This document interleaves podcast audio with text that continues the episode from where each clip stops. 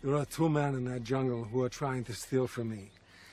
I feel like a little boy who's lost his first tooth, put it under his pillow waiting for the tooth fairy to come.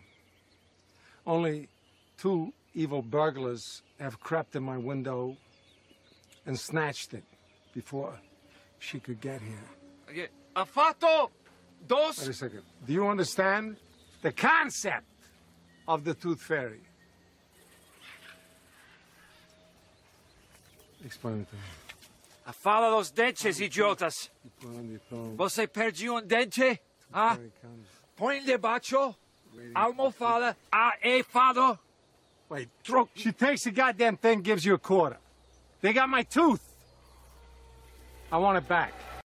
You are listening to T M B D O S. They must be destroyed on sight. The following podcast may contain language and discussions of a frank and adult nature, and spoilers regarding the films discussed are always to be expected.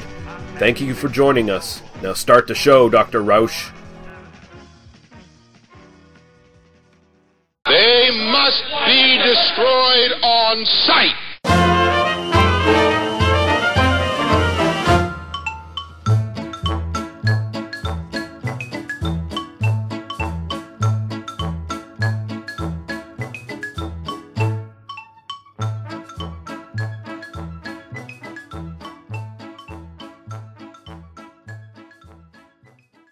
We are live. It is They Must Be Destroyed on Sight, episode one forty-five, and I am your host, Lee. You're threatening me? You're threatening me with P, Russell. Joined by my co-host, Daniel. I'd offer you a beer, but it seems you blew up my bar, Harper. And we have two special guests. Uh, first off, returning from last week, Greg. I hate penis-eating minnows, and I hate freaky fruit. Bylosky, how you doing, sir? This is all one hundred percent true. I'm doing great. I literally just watched this movie, and I'm fresh from it, and I still don't remember those quotes you're talking about. That's how that's how bad my memory is. Well, we'll get into uh, forgetting this movie after watching it, I think, when we discuss it. And then we are joined for the first time by a friend of mine from another podcast that we do together, Scott. Enlighten me, Somerton. How are you doing, sir? Enlighten you, nice. Very, very good. How are you, sir? Good, good.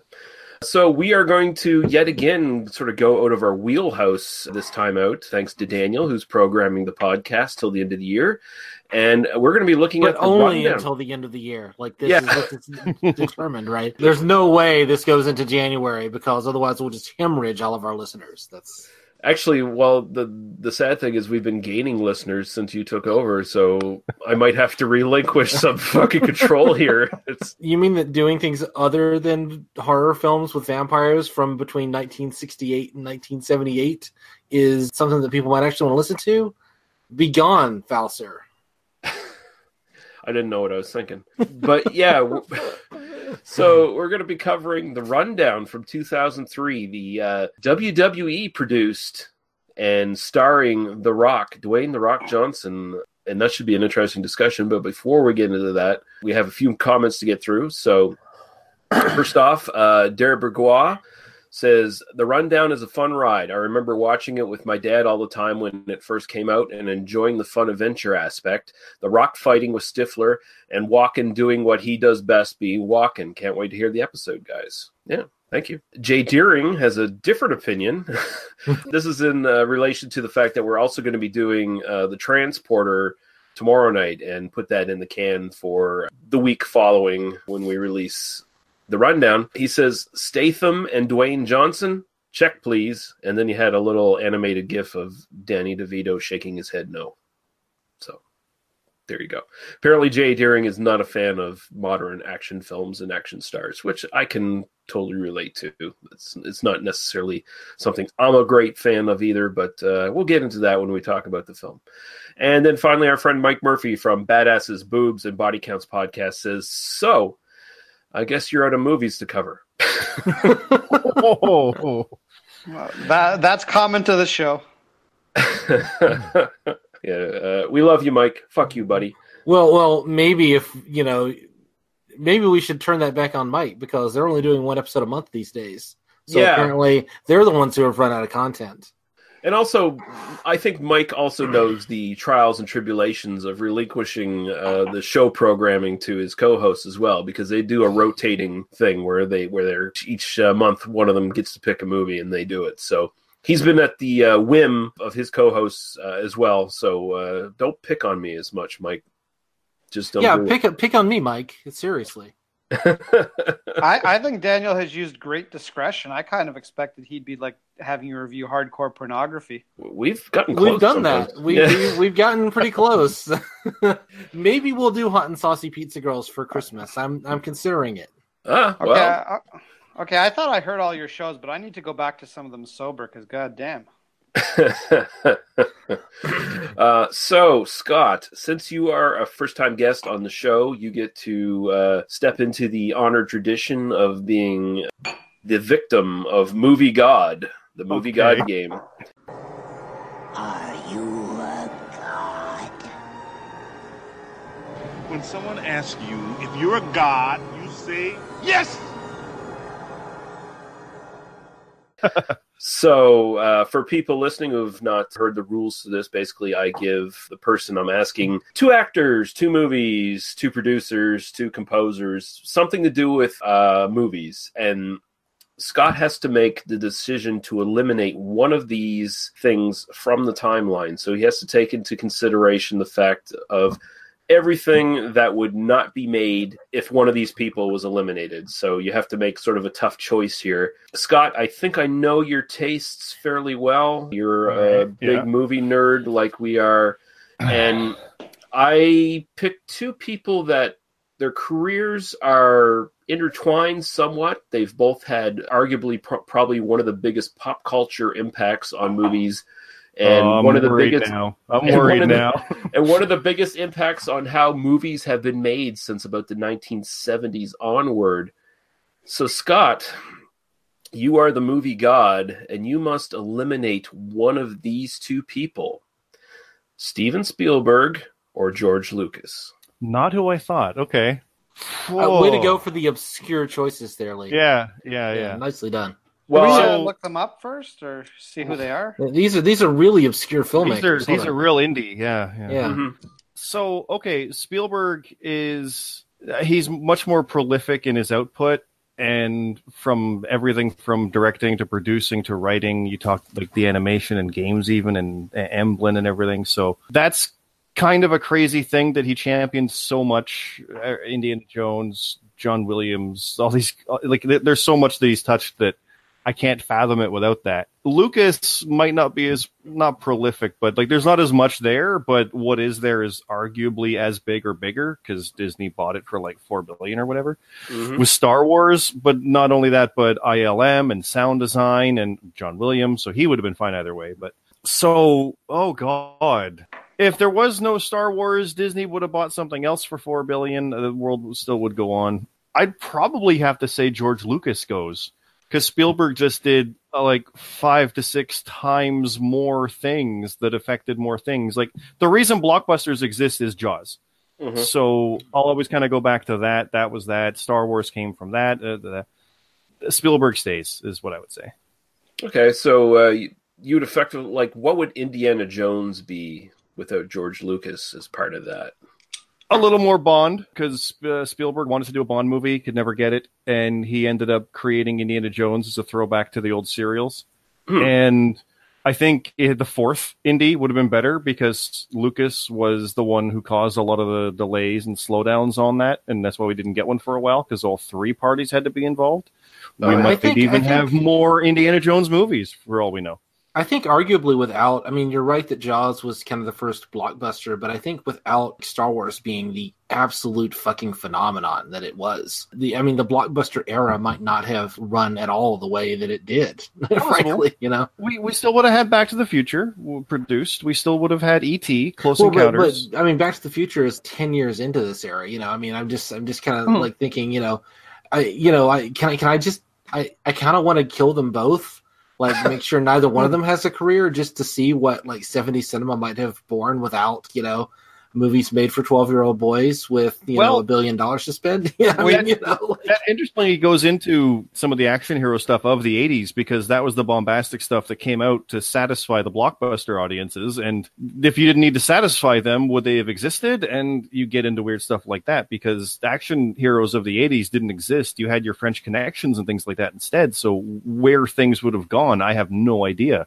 It's kind of fascinating to think, but yeah. I think my favorite movie of all time, Sorcerer, would have been one of the biggest box offices in the nineteen seventies. I think without either one of these directors, we'd be on Zardoz Part ten by now. I yes, we need to make sure neither one had a career. Also, and, also, if you if you get rid of Steven Spielberg, uh, you don't have uh, Schindler's List, which is arguably one of the worst films ever made. So no Schindler's List, no Saving Private Ryan, uh, one of the better war movies, I think. But at the same time, Lucas goes, you lose I L M and Skywalker Sound, and a lot of that goes. So you'd still, I mean, those people still would have made what they made, but they wouldn't have been in the environment they were. So visual effects could actually suffer overall by that choice. Uh, I don't know. Well, yeah, that's that's a weird thing, though. It's like, uh, where would have those sort of uh, geniuses found their home? Like, where would they, they have been collected? If not yeah. under that manner, where would they have gone? And part, would we have jumped into C G I stuff as early as we did? Yeah. Well, part of it, too, was with with Lucas, the, the way he was, it was very under budget. He had to fight for what he was doing. Before the Phantom Menace days of Yes Men giving him money, he had to fight and claw to figure it out, and they were using street lights and beer cans for spaceships. That's the kind of thing where they got the best of the best to make this stuff work. If that never happened, those people wouldn't have been under those crunches. Maybe it wouldn't have been there. You just don't know where that would have gone. The Spielberg side, though, he championed film for the longest time, but Lucas was all digital, digital, digital. So you have literally the yin and yang of that argument involved here too. And if you had one of the biggest people saying, no, shoot on film, shoot on film, go, that would have drastically changed things way sooner, because then you're basically just left with Christopher Nolan making that argument in two thousand eight compared to Spielberg back in ninety-eight. So very, very different in that regard too. I like your decision, Scott. I think you made a pretty wise one here. I think I would kill Lucas as well, especially with the the film versus uh, digital argument, because I, I, I side on the uh, Quentin Tarantino side of that argument, where it's like, let's do film, fuck digital. Although I think he's maybe dipped into digital now at some point. Uh, not not for nothing. Not... Digital's gotten good. Yeah. But there just is an aspect of, like, there's a craftsmanship to film, so. Yeah. I mean, I, sh- I shot on it in film school, and I was one of the last ones at my college. It all became, we shoot on film, and you don't see the dailies. It's all digitally processed, and there's just something different. When you hold twenty-four frames, and that's one second, and you're holding it, it drastically changes how you look at editing and things like that, and that's getting lost when you can just do it on your phone. Yeah, you can do it, but there's something lost in it. So right, yeah, putting a filter on it doesn't substitute actual film. Yeah. That's great. Well done, Scott. Well done. So does anyone have anything they've watched uh, lately? I'll just ask again, uh, or can we move on? Can move on, I think. All right. So we're going to take our first break, and we'll play some music and some podcast promos, and then we're going to come back and talk about the rundown. You ungodly warlock. Hello, and welcome to Hello, This is the Doom Show. I'm Richard. And I hate the burning. Shh. Who are you? Speak. And I'm Brad. She came in and said, bark, bark, bark, and he said, bark, bark, bark, and she said, bark, bark, bark, bark. That's what I got. One is the Suspiria boner, the other is the Inferno boner. which, anyway. Which one is crying? The boner of tears.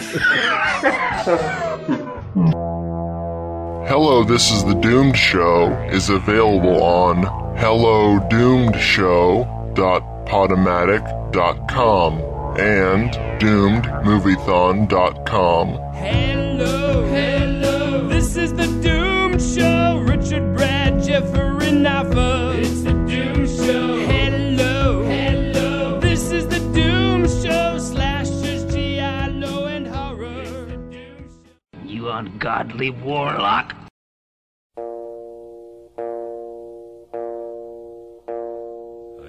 A boy named Billy Joe grew restless on the farm.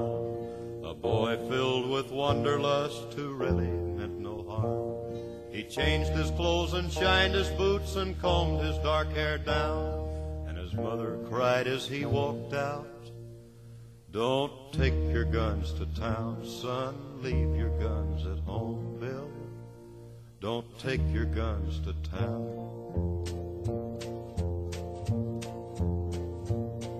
He laughed and kissed his mom and said, "You're Billy Joe's the man.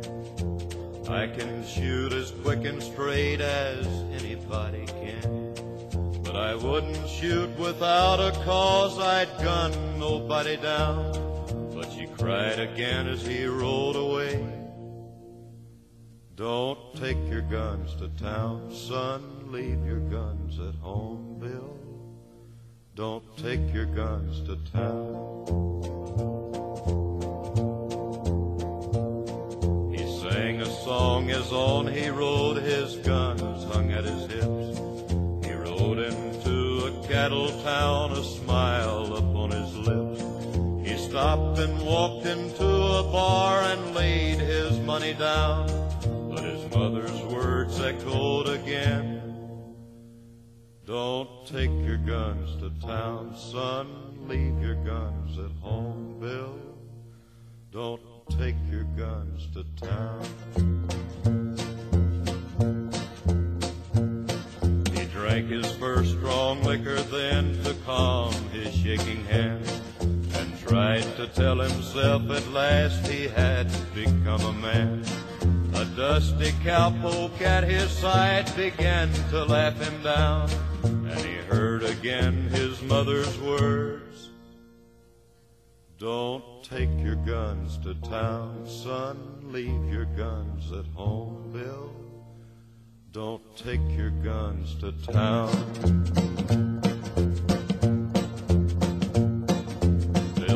Then Billy Joe reached for his gun to draw, but the stranger drew his gun and fired before he even saw. As Billy Joe fell to the floor, the crowd all gathered round and wondered at his final words, "Don't take your guns to town, son, leave your guns at home, Bill. Don't take your guns to town."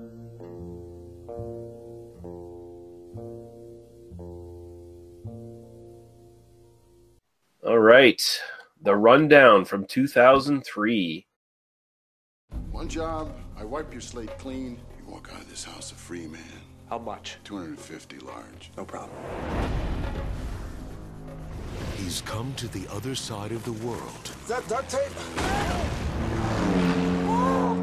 Finish one last job. I'm looking for a man. His name's Travis Walker. Brown hair, face like a weasel. Do I know you? I'm taking you home, Travis. What's in Los Angeles? Your father. No, no, no, no. So angry! Shut up. If only it were that simple. Apparently, he stumbled onto a trinket of some value in my jungle. Yep. I want it back.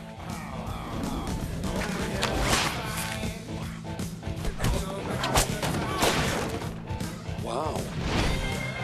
Whatever my father's paying you, I will double it. No. I'll quadruple it. No. I'll double it and quadruple it. Hell no. I hope you enjoy the fall. Now what fall?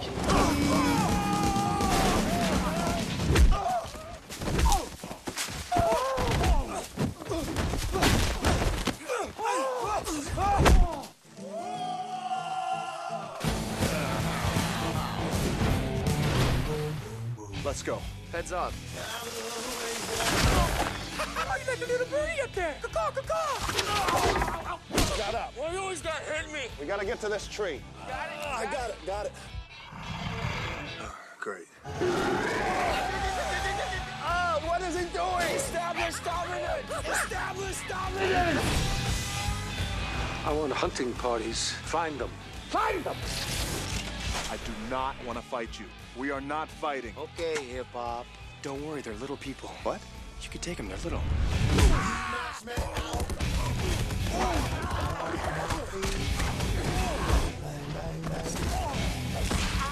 Boom, boom, boom, boom. You guys fight hard.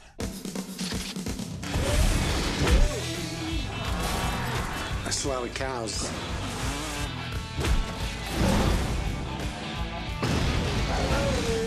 The Rundown. got the moves. I'll give you that. Ow! Directed by Peter Berg, written by R J Stewart and James Vanderbilt. It is starring Dwayne "The Rock" Johnson as Beck, Sean William Scott as Travis Alfred Walker, Rosario Dawson as Mariana, Christopher Walken as Cornelius Bernard Hatcher, Ewan Bremer as Declan, John Grease as Harvey, Ernie Reyes Junior as Manito, William Lucking as Billy Walker, uh, Antonio uh, Munez as Contiki Rebel, Stephen Bishop as Nat Miller, Arnold Schwarzenegger in an uncredited cameo as bar patron, and I also just want to mention, because this basically just ties back to last week, uh, Sven Ole Thorsen as well in an uncredited cameo as Goon. Synopsis here I pulled from IMDb. A tough, aspiring chef is hired to bring home a mobster's son from the Amazon, but becomes involved in the fight against an oppressive town operator and the search for a legendary treasure. And that's from Hell to Pay twenty-seven. So there was like twenty-six other people had Hell to Pay as a username in IMDb before that. That's great. What, what do you guys think of that synopsis? Or, or this guy created that twenty-six times and forgot his password. Yeah, I like to think he went back to like nineteen ninety-five, like creating that same account over and over again. God damn it, I can't remember. He went through like so many like GeoCities um, yeah, yeah. mails and stuff. Yeah, yeah, GeoCities, A O L dot com, you know, like MindSpring, you know, whatever, you know, yeah, like going back to dial-up. That same guy just keeps having to. God, I I can't remember my email again. Fuck it, Hell to Pay twenty-seven. It is. That's great. Uh, but yeah, so Scott, since uh, you're a new new guest on here, uh, you get to do the honors and give your sort of general thoughts on this film. Okay, well, I can go full disclosure on this one. I'd actually reviewed this on my web series, which the episode is offline thanks to blip issues, but that's another story. It was back in twenty twelve. It was one of the first dozen or so that I did. My whole shtick is I look at the guilty pleasures, but I quantify that as movies that are kind of underappreciated. Not so bad it's good, but just, look, this is good, give it a shot. And mm-hmm. I think this this always fell in line for me with that. I actually lucked out and saw this on an early screening, like a week early. They were playing it here. We had a full audience, and they were hooting and hollering and loving it. It really had a throwback feel to some of the over-the-top eighties action in, yeah. in, the good, in a good way. But it knew what it was. That's always the most important thing I feel with a movie like this. As long as it knows what it is and runs with it, that's fine. Like there, there's so much over-the-top crazy stuff in this, but the characters treat it seriously in, in its own way. Mm-hmm. To tangent a tiny second over, it's very like Pacific Rim. That movie so hmm. balls out over the top, but everybody in it treats it deadly serious. Same idea here. It's like no matter what they're doing, it's it's it's serious, even though the movie has people flipping and flying around in some of the fight scenes. I think this was the the Rock's third or fourth movie. He basically was given a cameo in what, Mummy Returns. They made yeah. Scorpion King for him, and then it was pretty much this. And he had Be Cool around there as well, and then Doom, and then did all these kids movies, and then had his Fast and Furious comeback with crazy over the top stuff, where now he's figured it out.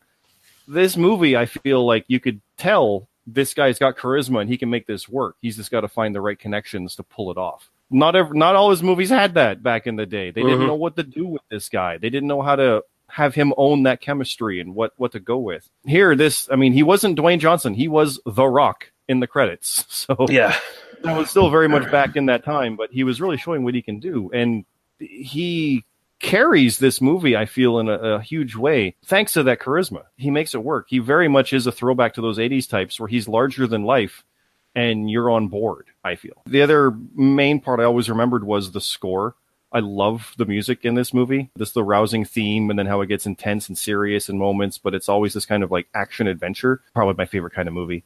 I, I noticed there was two or three uh, cuts in the actual like soundtrack that are like modern hip hop songs that sample like classic mm-hmm. A C D C style rock, and then like basically like rap over it. Yeah, there there's some weird stuff too, admittedly. Yeah, but the, the I mean, it's a basic basic plot about just go in there and get the guy. And then things go south. Uh, honestly, The Rundown's the worst title. Welcome to the Jungle was better, even though he ended up using that for Jumanji. And Hell Dorado is what it should have been called. Yeah. Um, The Rundown's a boring title, but whatever. It really was built around making this guy look good, and let's see if he can carry a franchise. And he was almost ahead of his time in it because it took him about ten years to figure out how. Yeah. So, but this movie, I, I, I really, I loved it. It's a lot of fun. I mean, Walken is insane, as he is, but he plays well off of it. And Peter Berg, this was, I think, his second movie. Yeah, it was right done... after uh, Very Bad Things, I think. That's the one, yeah. Like, he's yeah. gone on to what now? Lone Survivor and what? Deepwater Horizon. Mm-hmm. Battleship, Mil- the classic Battleship. Battleship. Hey, I will tell you, I love Battleship, but that's a different story. Also, I think it's... he did, uh, what was the uh, the Will Smith superhero movie? Um, oh, Hancock. Hancock, yeah. That's yeah, a... no, this, this guy knows action, and there's so much kinetic, up-close takes in this. You can watch this movie along with, like, a Taken movie, and you get almost, maybe not Taken three, but you get the same number of cuts between the action, and it's very quick. But this one, at least, it's pulled back so you can see what's going on. I'll compare it to another hated movie, Live Free or Die Hard.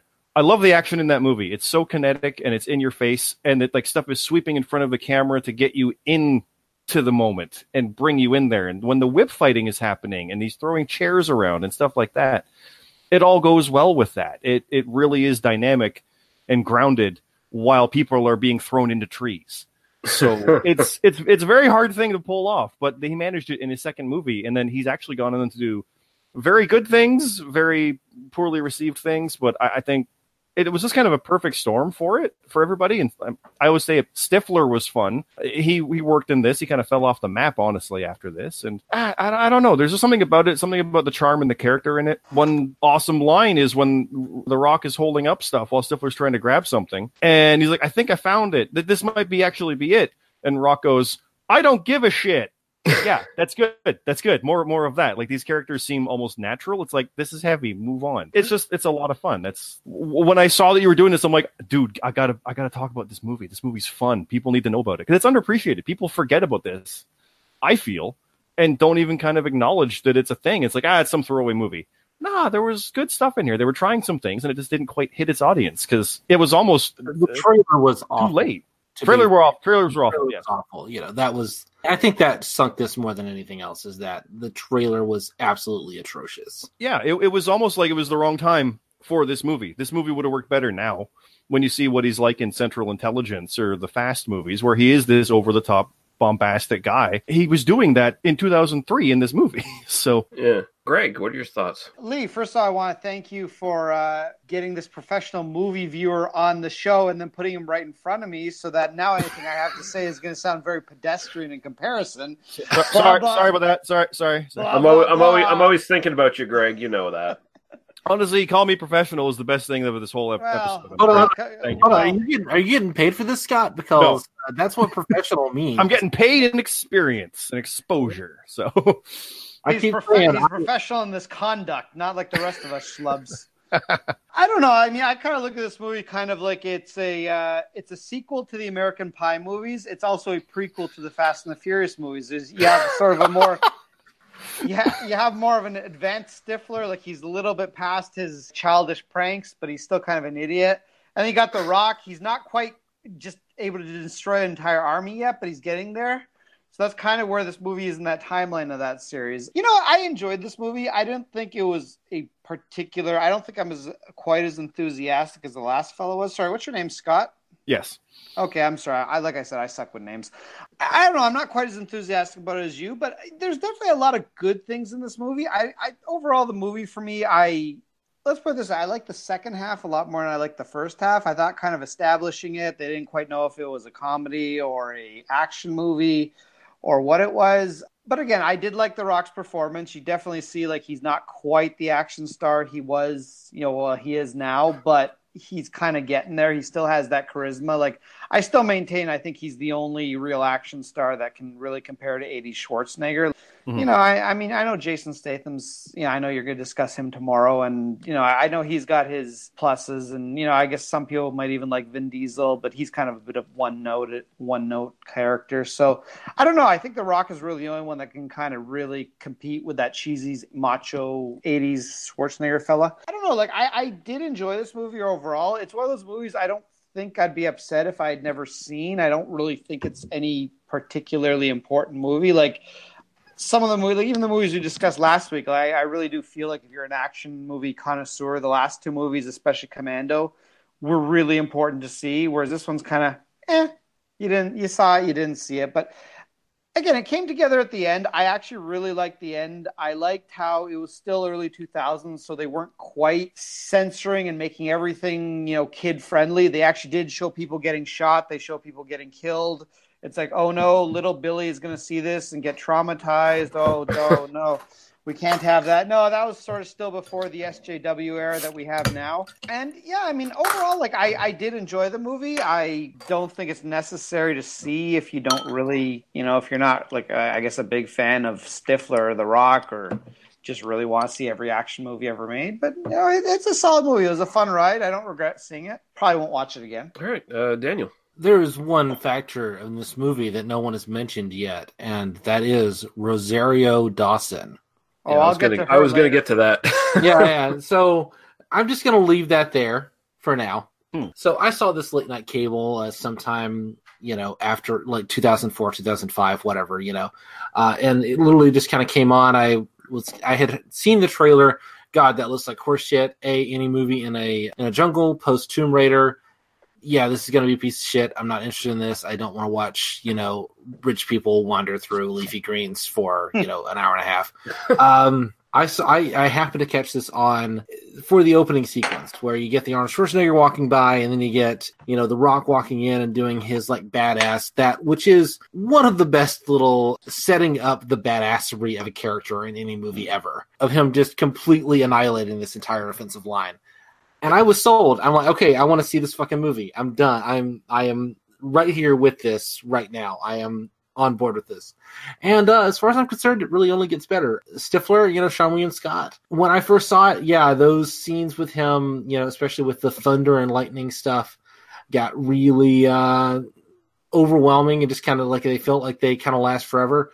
Rewatching it this week, I, I thought, yeah, that's that's not so bad. I mean, I'm not. I'm much less annoyed with Stifler now than I was in two thousand four, two thousand five, whatever. So I, I think that stuff basically works, although, you know, it, it's a gag that doesn't quite work. But I think other than that, I think I, I think Sean William Scott kind of gives it his all. I would love to see a series of movies of these two kind of going on adventures together, because I do think they have great chemistry.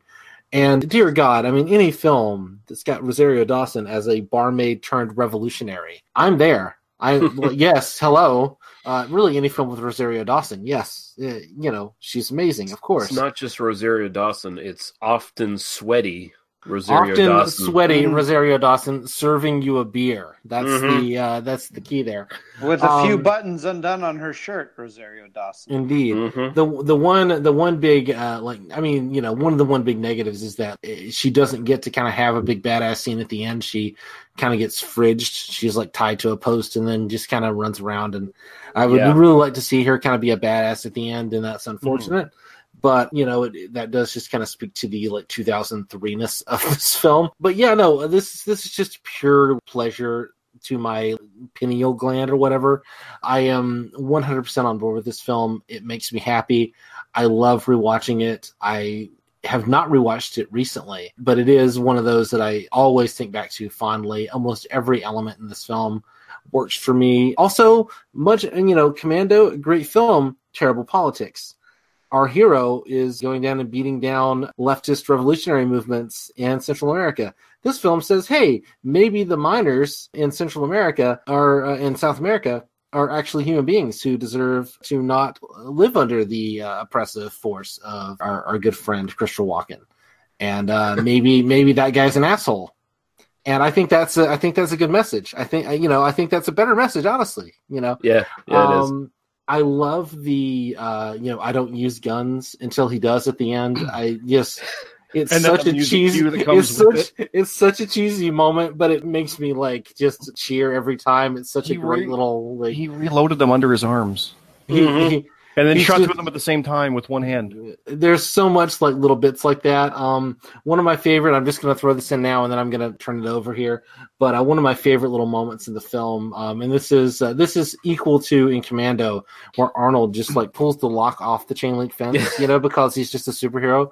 Uh, my favorite little moment, I mean, it's not even a little moment, it's a big moment, but there's a bit where, you know, The Rock is being shot at and he has to launch himself across an alley into a concrete pillar and just like hits it with his shoulder and demolishes it with mm-hmm. the force of his, you know, that's how strong this guy is.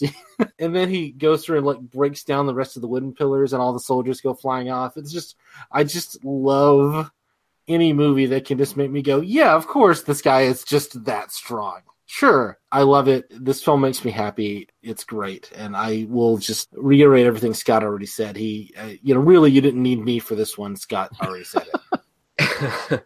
So here's the thing. This is an incredibly enjoyable film. At the same time, I do find the plot itself overall is kind of forgettable. Like, I, after watching it, I don't quite remember what happened other than I really enjoyed it for the most part. But so tell me what the plot of Commando is.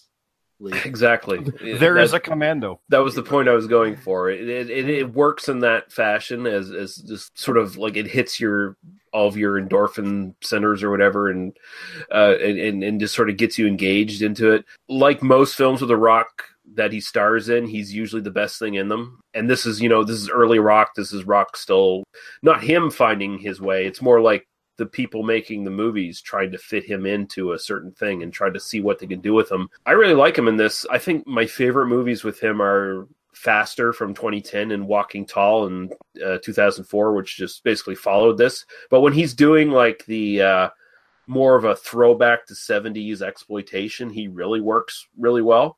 But he's really good in this. Rosario Dawson is just visually delicious in, in this film. Just watching her, and it's like she's underused in this film. You're right, Daniel. She should have had some big moment at the end. Like, she should have cut Christopher Walken's head off of a machete or something, you know? Like, Or or, or his balls off with, with yeah, a knife or something, right. You know, like... Call call back to the penis fish or whatever. Yeah, or... or uh, the penis fish.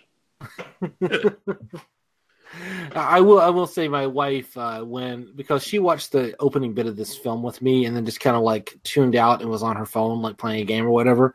And um, the joke with her is, you know, oh yeah, this is a film I really like. It's just like, is there a sassy brunette in it? And I'm like, of course, there's a fucking sassy brunette in it. Yet again, yes. But she didn't. She didn't realize. I'm like, no, no, no. Rosario Dawson's in that, and she went, oh, Rosario Dawson was in that. I'm like, yeah. And she said, oh, well, I'm going to have to watch it then. Well, yeah, you should have watched it when I was watching it. But anyway. And, yeah, I actually forgot that she was in this. Uh, the, how? I, I, how? I, because how? I, when I first watched it, and it was the only time I watched it until doing it for the podcast, was back in two thousand four when it came out on video. Mm. Um, and so still, it's still, way... I'm very disappointed. Nah, fuck you. It, it was it was a long time ago. But no, this is this is fun. I, I like it a lot. I think sometimes maybe the film tries a little too hard to be cool in its action scenes. Like, sometimes it's a little too slickly edited. Uh, I, I feel like every action scene tries a little too hard to be better than the previous one, which gets a little annoying for me. I'm I'm always just sort of nitpicky about guys walking away from explosions and looking cool. That. That's one film trope that I just I can't stand well, anymore. The, the the real key to the action here is that it's like all hand to hand combat, mm-hmm. or you know, kind of hand to whip or hand to, you know, it's all The Rock, Dwayne Johnson, Beck doing things with furniture around him, which seems very inspired by uh, what Jackie Chan was doing around this time or a little bit earlier. And I feel like it fills that same need for me, you know. Well, because yeah, obviously it, this is ridiculous, but it's also like just super fun, right? Well, and it also implements his wrestling background because he can just physically do that kind of stuff athletically anyway. So, I mean, he actually does do a couple wrestling moves in the actual film when he's doing the fight scenes. Although uh, I, I would ask Scott, I'd, he'd know better than me. I don't think I've ever seen The Rock do a flying head scissors in the ring. No. But he does one in the film. Yeah, no, pretty sure he's never done that before. He did hit a rock bottom in this one. He did another one in, I think, Fast seven, Furious seven. He even did a kip up. But he kept going and kicked two guys behind him. Yeah, like like that's that's some of the action you're talking about, where it's like it's wire foo, and you can tell when the wire stops pulling them. Uh, it's a bit, it's a bit rough. Oh no, it, it, it it's turns fun into, though, because you can see what they were going for. Like I'll give them the credit there, but it, yeah, yeah. When he's fighting the rebels, like oh, that's when it starts getting really cartoonish. Like it turns into like uh, over the top Tony Jaa territory, like the Protector and yeah uh, stuff like that. You know, that, where, that's where... probably that's probably the weakest action scene in the film. Uh, mm-hmm. In terms of, you know, why is this here, but also kind of fun on its own terms, you know, I just do... sort of like, if if you're willing to accept the ridiculous physics, it's fine. But I think it know. kind of works simply because the music is in a weird upbeat way, and Stifler watching it is kind of in awe, like, what is happening? This is what... So you're kind of on board with like, yeah, no, you're, I'm I'm agreeing. This is weird. What is happening? And it's okay. So they're kicking Rock around. It's whatever. But when he starts throwing them around and hitting them with that log on fire, I'm like, yep, nope, okay, we're good. he hits he hits a guy in the face with a burning log, and yeah. uh, you know and that, guy, that guy walks looks, away. You know, yeah, looks, and they and make up later. It's like now, that guy is horribly burnt and scarred for the rest is, of his life.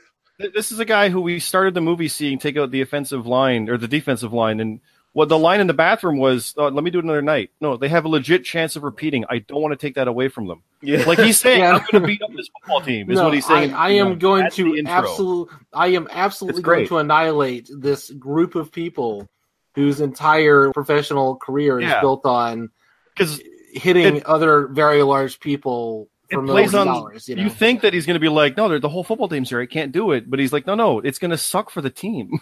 It's great. It's it's a fun aspect of it. I do not want to do this to them. This will. This is not something I want to do. But you know, oh, and don't forget, after the Rebels, they they have this whole like healing thing, and they talk about Tyson and Ali. But then bad guys show up and kill the Rebels. Yeah, the Rebels. It's taken away from you immediately. Well, I'm like, oh, well, yeah. the, the whole Tyson Ali thing I thought was kind of funny because. You know, uh, The Rock is kind of on Ali's side, and the other guy, I don't know what his name, the Rebel is, he was more, he sort of was more for Tyson at the beginning. Yeah. And it was kind of the opposite in the fight, because The Rock was the strong one, and the uh, the Rebel was the fast one, which mm-hmm. was mm-hmm. actually the opposite of who they rooted for. I kind of thought that was... I, I think sure that, I think that's intentional. I think the key well, is sure to understand that... each person has like an acknowledgement of the value of the other. It's a bonding moment. And really, I mean, that's another kind of downside to the film is that I really wish that guy had gotten to live and get to be in the final fight. Right. Yeah, now. He, he seemed like a wasted character. Even, even Stifler got to have like a moment of don't be a coward, stand up, do the right thing. He got the, the gatto. He got it at the end. So we should have had Dawson get one. We should have had this guy, Ernie Reyes Junior, who I remembered from Teenage Mutant Ninja Turtles two. Oh yeah, he was the ki- he was the kid in that. Oh, I, the pizza like, delivery guy. Yeah, that was him. So yeah. When I saw this, I was like, "No way, he's in this!" And he's always beating up The Rock. Okay, um, you know, but yeah, like he, he could have easily done something more with this. It's a bit of a bummer that they literally killed him off after that scene. It really sucked because then the movie's in this upbeat tone from there. It's like, well, no, everybody just got murdered, but okay, let's have fun. Why? Uh, mm. It's weird, but. Say what the good, the good guys died, but uh, we're now going to go kill all the bad guys. So at least yeah. there's that. I also, I'm just going to throw this in. Sorry, I, I do want to come back to you, but I do love that the villagers actually kill Christopher Walken at the end. Do we actually know who shot him at the stomach at the end? I think it's the thing is all the villagers surrounding him. It's kind of implied that it's they're all. I am Spartacus.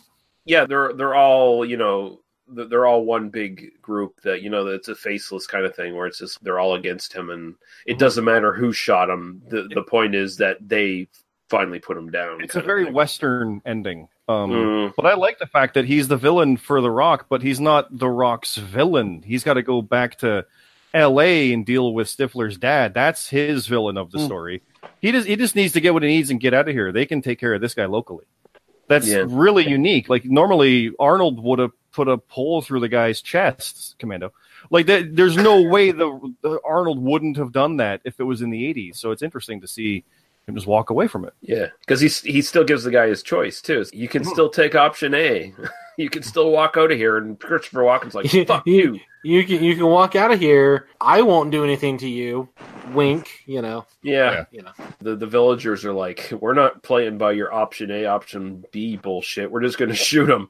And then he's like, after he gets shot, I'm going to take option A. And he tries to walk out of there, and it's like, it ain't working for you, buddy. Yeah. Sorry. Does anyone feel like this movie was sort of Christopher Walken playing a parody of Christopher Walken? This was that sort of time period where he was sort of stunt casted into a lot of films. Like, mm-hmm. let's get Christopher Walken to play the crazy Christopher Walken character. Booyah! Throw him in there. Like, but I mean, he's kind of, he's really reserved in this, though. He's he's not the crazy Christopher Walken. Like, he says crazy things, but he's not over the top or anything. As far yeah, as yeah, he's like don't like don't rock the boat, don't make waves. It's very it's no, off he does the wall, it in a very like but... serial killer-ish way. Yeah, like it's mm. explaining the tooth fairy bit. Like when he's saying, "Go, I, I want my tooth," and he has to explain what the tooth fairy is. Right, he might not know what that is. He's like, "It's got my tooth. I want it back." Like, he just gets frustrated. It's good because that over the topness does contrast well against The Rock. Like, he's able to be a larger than life. Like I said, with the Schwarzenegger comparison, I agree completely. He is the modern Schwarzenegger style. It works well when you have an over the top villain, because a lot of Schwarzenegger's villains were either one note or forgettable. So you needed someone to be up on that level, and not many did. That's why you get things like the Predator or T one thousands eventually. Like, it takes that kind of thing. So Walken being or a little devil. wonky works. Or the devil.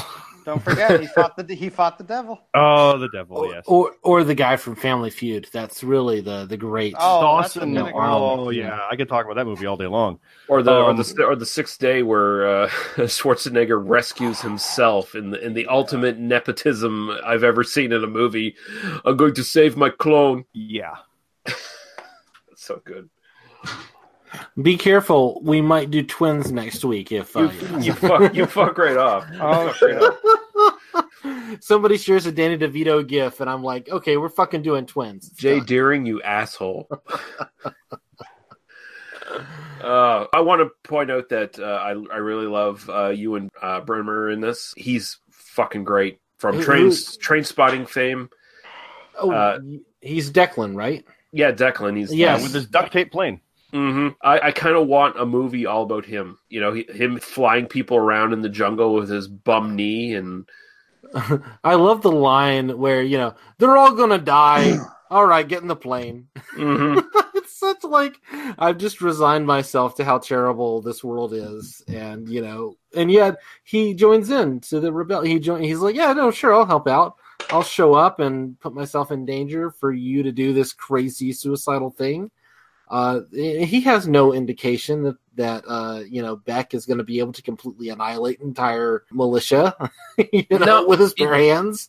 He just sits down and has a beer. It's like, I'm going to watch this. He, he's kind of this agent of uh, chaos kind of thing. He's like this perpetuator of chaos almost. I, I find it funny how casually these people are holding that fucking gold statue. The size of that thing, that must have weighed, like, if, if it was actual real gold, it probably would have weighed like thirty pounds, and they're just kind of like, eh, whatever.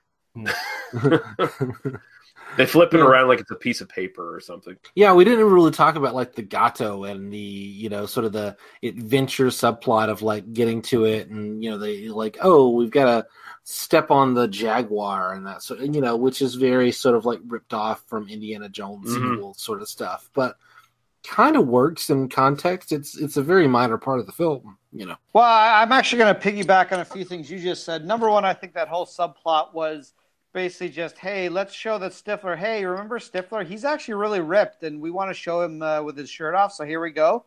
He'll take his shirt off so we can go underwater, see this thing. There we go. Now you see he's in good shape. Uh, what was it? I forgot what I was going to say. Yeah, next. I actually had something somewhere. Oh, yeah, it was just about duct tape. Nothing interesting as usual, what I have to say. But just, if any of you guys have ever been to Michigan, you guys will realize that that plane is no bullshit. Duct tape will fix anything. I have seen the most incredible duct tape jobs in, in Michigan of how you can put cars back together. So, listen, I have no doubt that plane was completely safe. Thankfully, I have never been to Michigan. I've passed through the airport, ironically enough. That's about it, though. So no, um, I, I, I have lived in Michigan for the last ten years. um, I was going to piggyback on the Gato comment there, too, because uh, it, it's like that would be the main plot of an Indiana Jones movie, to get mm-hmm. the ancient artifact or a Tomb Raider situation and that kind of thing. It just happens to be what this one guy is going after, and nobody believes him. And it's a really great moment when he gets it, and he's like, I finally got it. And he's yelling angrily like I, like I said, where he's just so happy he got it. Screw the world, I did it. And Beck's like, shut the fuck up. And it's great. It's like, who gives a shit? But the whole idea, like, he wants the gato for the the fortune and the glory, you know, the old Indiana Jones comment. And they both look at Rosario Dawson. It's like, what, do you think this is going to bring, like, prosperity and crops and things? It's like, no, I'm going to sell it for money and we'll be able yeah. to get it. It's very like, realistic oh, oh, that's look good. at I like it. Because maybe it is mystical, or maybe, look, we can just, you know, build housing. No, yeah. really, it's Rosario good. Dawson is the is the best character in the film by, by far, in terms of, you know, just, you guys are both complete idiots. I'm just going to take care of it. It's fine. You know, remember, she, she almost holds shot it all together. Boat. She pulled the trigger on the boat, and if it wasn't for The Rock, Stifler would have been shot. Yeah, well, and maybe that's the ending we all should have had. Stifler's, Stifler's dead. And then Rosario and, and Dwayne go off and uh, kill the bad guys, like, and bang out. And uh, oh, I would totally watch that. Of course mm-hmm. you would. Uh, so would I. And it's, it's funny, that El Gato thing. There, there's probably more gold in that statue than they got out of that ridiculously large fucking mine that they're they got going on there with. Jesus Christ, I've heard of strip mines, but that's like a fucking impact crater size fucking mine there, where thousands of people, it looks like, working on it, and yeah. they've got all these rickety wooden ladders going up and stuff, and it's, it's almost it, surreal. It looked like I, the back I, of the temple behind the bar in From Dusk Till Dawn. Yeah, no, kind of I, thing. I, I had a Gary Wrath of flashbacks, God. yeah, yeah. Wrath of God flashbacks for that, yeah. I mean, it's clearly it's clearly a bit over the top in terms of the scale. This is a like supposedly, you know, a, it didn't really make a lot of money, whatever. But it's this is a mainstream like action movie made in two thousand three, and this central thing at the center of the movie is, aren't we all just kind of living off the wealth mined from the developing world? You know, yeah, like, you know, yeah. All the actual white people in this movie are awful, and I am totally here for it. Well, white people in general are, are awful. Yeah, including including all the people in this podcast. Oh, yeah. oh yeah, we're the. I'm worst. Not awful. I'm a good person. Fuck you. Mm-hmm. You own well, two slaves, but you're Canadian, so it's fine. Oh, yeah. Damn, that gets me too. Then. Oh yeah, yeah. Well, we're both Canadian, so uh, we're exceptional. I'm Canadian too. Fuck. I'm an American. Wah wah. Oh, yeah. You guys have never done anything right or wrong, whatever it is. uh, so do I don't we have even any, know anymore. Do we have any sort of final thoughts that we want to throw out here? Yes, or? yes, Lee, I do. You know what I have to do now. I hope yes. this doesn't offend anyone, but we do need to do a nudity report on this movie, and there's exactly zero nudity in this movie. So, uh, however, however, Rosario Dawson is amazing in this. So, yes, you know. Yes, she is. This, so, this was P G thirteen. So let's let's say you do wish to pleasure your man member, and uh, you know, you want to look at Rosario Dawson. Do you have options to do that? Yes, you do. She's been in a number of movies, I think about five or so, where she's shown stuff. However, I just want to highlight a few, because in the movie Trance, she does not only full frontal nudity, but she is completely shaved in that movie, which is very rare that a mainstream actress actually shows you her labia, but she does in this movie. So there you go. However, what if you're old school and you're like, hey, you know what, Greg? I don't like labia. I want to see the old-fashioned bush, just like my mom used to have. Well, you know what? Hold on, hold on, hold on, hold on. You, you've do got you have that this, do you have this conversation a lot? Do people say to you, no, I don't like labia? Listen, you don't wanna... I don't think this is an argument that people have. Listen, I, I know people. I won't. I won't name names, but their names are Nick, and they they're just weird people. And uh, you know what? So let's say let's say that's the case. Let's say you're one of those old fashioned people. You can go to the movie Alexander, and you can see Rosario Dawson in all her glory with a bush. So there you go. We got the old school enthusiasts who enjoy a good old fashioned bush, and the new fa- new people who are like, no, no, I don't want pubes in my mouth. I like the labia. You can see both. So what a great actress. She's got so much talent, and you know, let's hope she's got more talent in the future. Thank you, Greg. Uh, anybody else with anything to add before we sort of finish off here? Or? Uh, I was going to bring up the fact that we had this ending with the silly fruit that saves saves the day, because he's a chef, remember. He's going to open yeah. a restaurant. They set it up at the beginning. Yeah. Um, but also... I actually really like... Sorry, I really like the element of he's trying to become a chef. Like, yeah. that's his motivation. I again, if we had a series of these where he was, and now I'm like trying to get funding for this restaurant, and I'm trying to like, you know, and then, oh, I've got to go and do this little adventure in a way of, you know, like pleasing the food safety board or whatever. It, it's like, a trilogy you know. to get him to his restaurant. Like, yeah, yeah I know. Especially if he's out there doing artifact hunting with Stifler to find these things to sell for the restaurant. It, it always yeah. works. It, he, it always he's he's he's kind of a working class hero in that way, right? You know, mm. although you know, petite bourgeois. I'm not gonna, you know, whatever. You know, let's let's not bring a Marxist analysis into this necessarily, you know. But you know, I do like the like the very ending of it too. He's like he's he's getting the thunder and lightning thing on him, and he's like, "I'm just kidding. I'm going to get in the truck." Because yeah. it, like they know what this is all about. They started off hating each other in the jungle, and they led up to this point. The sad thing is, I know that Peter Berg has been talking about wanting to do a sequel for some time. It's just a matter of the audience didn't really care, so he's having a hard time making it happen. Yeah. I want it to happen because I want more of these. Even though so, so is, I think I think making this podcast is going to be the thing that kickstarts it. Really, oh, it's going to like, push it over mm, the edge for sure. Yeah, yeah, that, that, that's going to happen. A little bit of trivia here. Two pieces. According to the director on commentary, uh, Christopher Walken had never seen Willy Wonka and the Chocolate Factory, and therefore was reluctant to use the phrase Oompa Loompas. And uh, director provided Walken with a copy of the movie, and after watching it, Walken decided to use the phrase. So there you go. That sounds like a very Walken thing. Oompa Loompa? I don't know. What, what do you mean, Oompa Loompa? Christopher Walken is a man that can make no be a three-syllable word. Yeah. Arnold Schwarzenegger as the man in the club. This cameo was filmed the same day he filmed his appearance as the Terminator for the Super Bowl. It was completely unprepared. He happened onto the set that day and was asked to make a quick appearance in the film. People watching this f- movie enthusiasts basically cite this as his have fun to Dwayne Johnson as a passing of the torch. And I guess that kind of has played out. It took like ten years to do so, but sort of has played out, I guess. But but Arnold's career also took like ten years to really yeah. start off. So, you know. Mm-hmm. In context, it was weird because it makes no sense otherwise. Because who was that man? Yeah, it's like, have fun. It's like, like, was that someone else trying to get him, or is he the guy that got I, him in the club? Like, there's nothing setting that up or explaining it's, it's that. It's like it's Arnold Schwarzenegger... It's like Arnold Schwarzenegger basically broke the fourth wall by walking yeah. into another universe. It's, it makes more sense that that is Beck going into a club and Arnold Schwarzenegger is walking out saying have fun than yeah, Arnold oh, playing I, a character I, does. I, like I, I I like the idea that he's a another retrieval expert who's kind of yeah. gotten a little bit to seed, who was called in and was just like, no, I'm not going to do this shit. You know, here's the thing though. Rock looks confused because he doesn't know who the fuck this guy is. If they had done it, the scene differently, where Beck comes in and hits Schwarzenegger, and it's like they they do they do the fucking Predator fucking uh, uh, muscled up fucking oh, handshake. Yeah, yeah. You know, Schwarzenegger be the guy who like informs the Rock about right. all the like, oh, this is this guy. He's that. You know, like he delivers all those lines. And then The Rock's like, oh, man, I'm going to have to kill these guys. The problem, the problem, if they did any of those things, was they probably would have had to pay a lot of money to Schwarzenegger. Yeah, that's the thing, yeah. Yeah, uh, like he was literally on set, and like, you want to come do it? Sure. Like, right now? All right, let's go.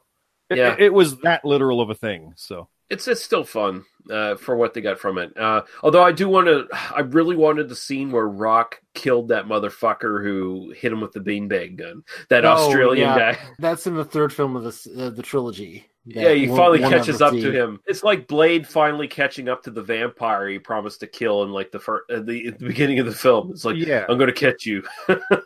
You remember when I promised I'd kill you last? I, I didn't lie. Yeah, I didn't lie. Exactly. Budget for this was eighty-five million dollars. Box office was eighty point nine million dollars. So yeah, oh. it kind of kind of blew its uh, gasket there. Uh, yeah, it it found its life on video and stuff afterwards. Like it, it mm-hmm. didn't light the world on fire. The Rock was not a draw yet. He's the biggest draw now, but he yeah, was he like he's the most then. he's the most well paid paid fucking actor in Hollywood, is he not at this he point? He is, officially, yeah. Mm. More yeah, than Robert so. Downey Junior? Overall. I think, I think so, yeah. Oh. Uh, he gets the highest per picture command right now. Robert Downey Junior is probably number two, if I did yeah. take a guess. But D V D info, Universal Pictures Home Entertainment released a D V D in two thousand four, and then there was a Blu-ray and D V D re-release in two thousand nine and in two thousand ten. So there you go. Yeah, this was great to have you, Scott. Uh, it was it was an absolute pleasure. You and I have been podcasting for a while on other podcasts, and mm-hmm. you should talk about them now as well as your own podcast. Well, yeah, we, we talk about wrestling stuff. Hey, A Connection with The Rock. Uh, that's over on Jobber Radio, jobber radio dot com, on iTunes and all that fun stuff.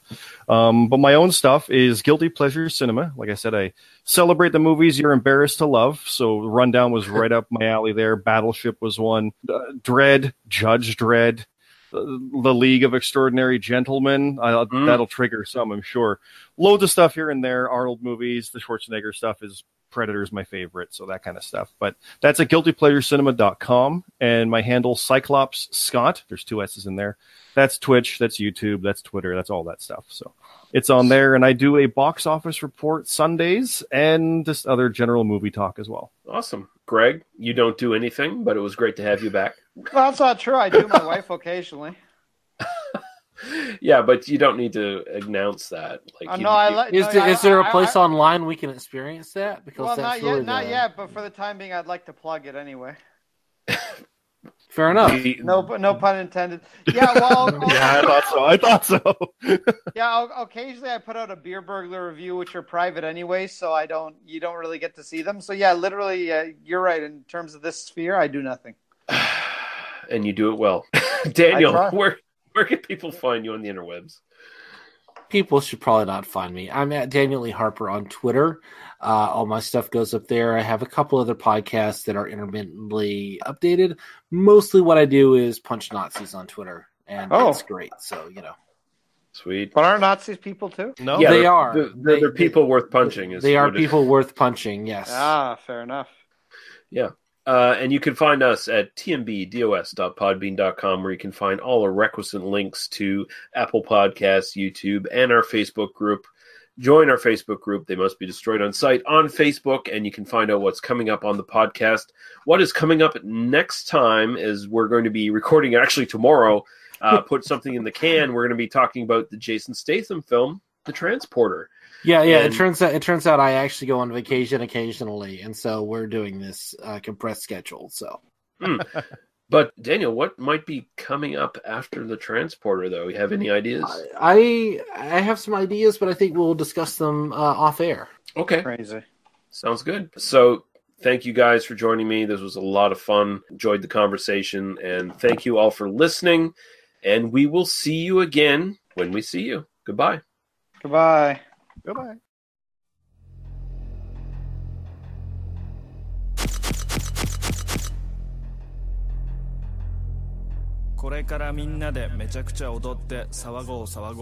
Headbanger.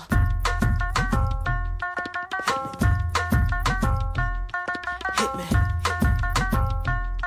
Hit me.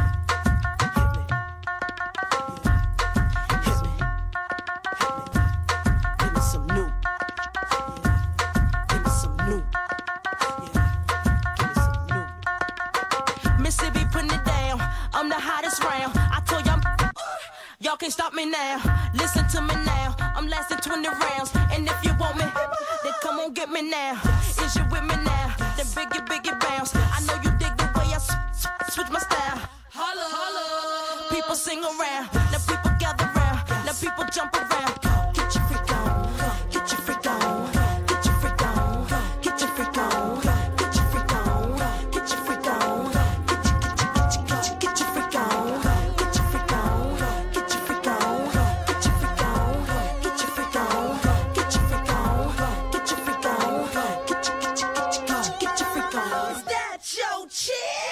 You know, me and Timberland in houses twenty years ago. What the dealio? Now what the drillio? If you wanna battle me, then let me know. Got the feeling, son. Let me throw you some. People, here I come. Now sweat me when I'm done. We got the radio shook like we gotta go.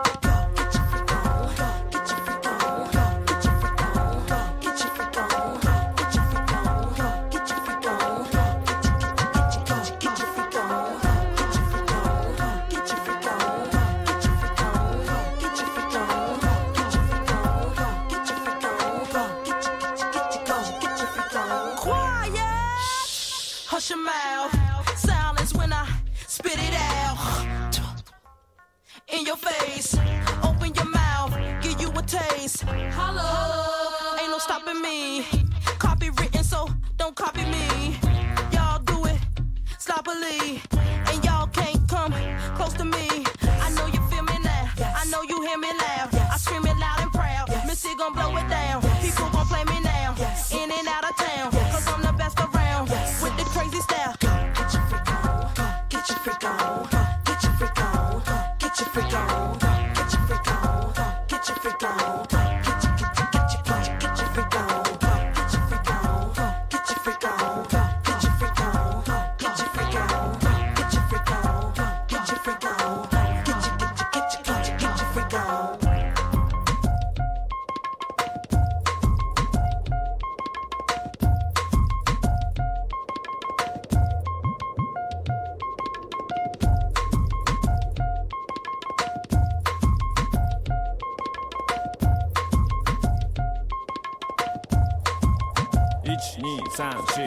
You don't wanna speak my name, mess around, get that ass blown away. Blah, fool gone away. I ain't never like you tell anyway. Missy got something to say. I ride down the block in an Escalade, bling bling all in your face. I think you might need to put on your shades. Blah. I know you feel me though. You're hating on me, but you hear me though. twenty inch rim sitting crazy low. I'ma keep the party live. Me and Timberland gon' flip it tonight. Keep your hands in the sky, wave around like you're crazy high. Huh. Time to lick shots. Time to see you dance. Hey, you why you fucking blah. Time to lick shots. Time to see you dance. Hey, you why you fucking blah.